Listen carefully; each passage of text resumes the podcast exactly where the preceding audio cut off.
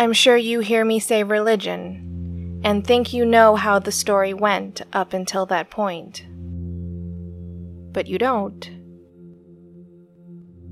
My mother was born into the faith, but she never thought more about it beyond the performance element. The requirements, I guess you could also call them, if you didn't want to think about the figurative neighbors so much. In behavior, my father wasn't very different but he wasn't born into it.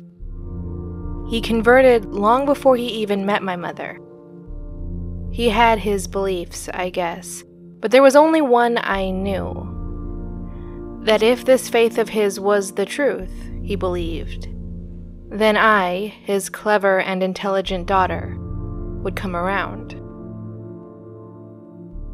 Fair enough, I suppose, but he was also close friends with a priest at the parish we joined after moving early in my childhood, so even the best meant plans had gone awry. He and the associate pastor went to high school together at a place a country away. In the interim, life had sent each all over the globe only to land them close to each other in the American Southwest. They weren't even that close when they were in high school. But it was nice to see someone familiar at those new junctures in their lives. The associate pastor had only just started being an associate pastor, and my dying father had only just started dying.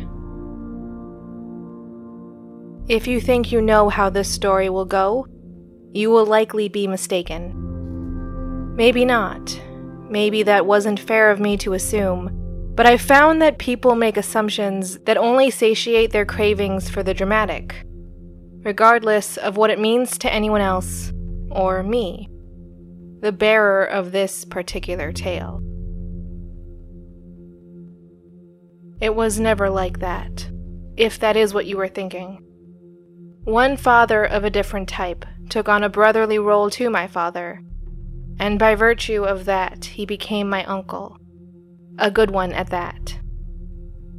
And then uncle became father like figure when my father passed away. Regardless, I still called him uncle. I'm sure there are problems with that, but my father's brother never bothered to even learn my name. Per the cosmic setup I was born into, I was entitled to an uncle through my father, so does it matter who specifically it was?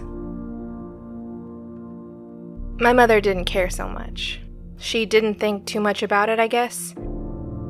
She came from a culture where those men of God were revered and venerated, but she was also eager to cover up any reminders of her recently deceased husband.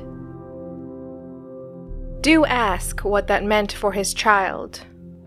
I dare you because that answer is one I never got. I like to think the problem was that she didn't think that far ahead. But I don't know. But the short of it, I guess, is that these two things cancelled each other out, and Uncle became a sort of nothing relative hanging out on the periphery. But Uncle wasn't deterred by my mother's coldness. He did his best. He brought me gifts and once presented me to the bishop as his most beloved goddaughter. Despite him not even knowing my father was alive around when I was born. Never mind that I had been born. Whenever someone new came into his life, that's what he would call me his beloved goddaughter and I was just glad to know that someone could call me beloved.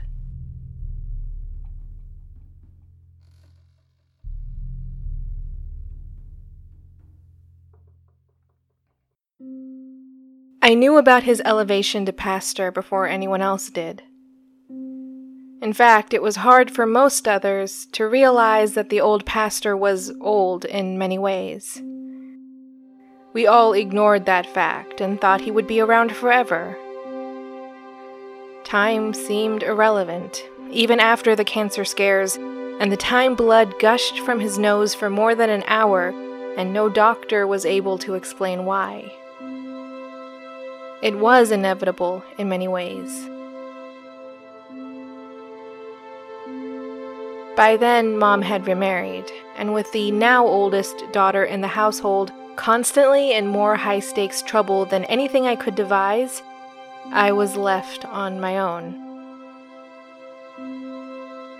My version of wild was picking the flowers in the churchyard, treating it like my uncle's home, even if it technically wasn't.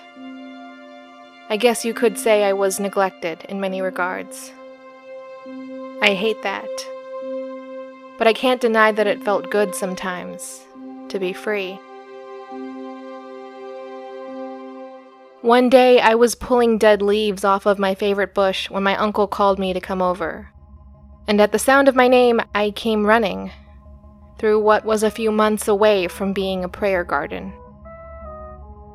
Do you remember the bishop? Uncle called out while I was running. Yes, Uncle. He called me today and told me I will be the pastor of this parish. I was relieved at that. The last conversation we had on the subject had sounded more like a preemptive goodbye than anything else. Associate pastors do not always become pastors. Sometimes new men come, and the associate pastor is sent away to make the transition easier. I did not want my uncle sent away, but my desires are just so seldom relevant. And yet, to my surprise, Mercy had heard me. I went to hug him, but before I could, I was stopped by his outstretched hand. Come now, child. There's someone you need to meet. I took his hand and followed him to the rectory.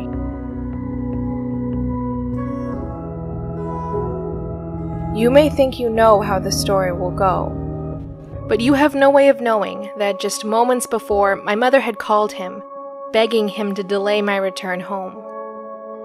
Once again, my stepsister's illness had created chaos and spectacle not fit for anyone to see, as she would have said. But especially not me.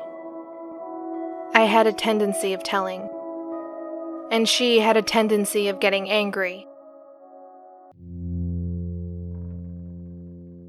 When Uncle opened the door, there was an old man sitting in a chair, facing us. A priest, he was, like Uncle. He wore all black with a telltale small white collar that matched the tufts of hair on his head, a connection quite literally drawn by the lines on his face. This is Father Thomas, Uncle said. I only agreed to be pastor if he came here to help me. That was not the whole truth. I don't know what the whole truth was. But now that Uncle was the pastor, he could open the sacristy and rectory to an old priest sent away by other pastors just because of his old age. He was seen as a burden, one only slightly lifted by the nurse the diocese hired to care for him. And she was sweet. Very quiet, though. I could hear her in the kitchen as she prepared dinner, and it was the loudest that she would ever be. We will need your help, Uncle said, more so now than ever. So come, have dinner with us and Miss Pat. She will bring you home after. And she did. Later that night, she brought me back to an empty home and I imagine that part of her charge was to spirit me away if the home wasn't so empty. If anyone was still there. Especially my sister.